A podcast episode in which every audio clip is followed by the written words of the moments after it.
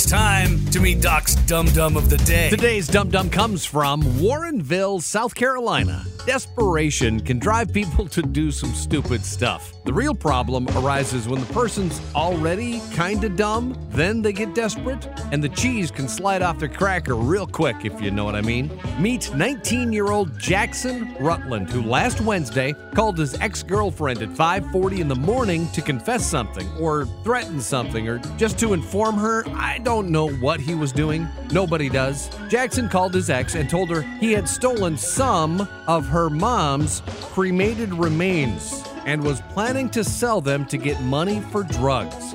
Yeah, we'll come back to that. The disturbing and confusing part of that last sentence, he only took some ashes, which means he didn't break in and just take an urn, which would have made only slightly more sense, just some ashes. His ex wasn't home when Jackson called, but she came home to find her back door kicked in and ashes on the floor, so apparently he's also a bit messy. But thanks to the recorded confession, Jackson was quickly arrested and is facing multiple charges. All right, let's ask the obvious question. Who was he planning on selling mom's ashes to?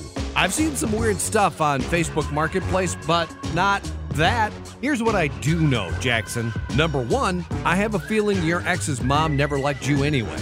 Number two, your ex is never taking you back now. And number three, you are Doc's Dum Dum of the Day.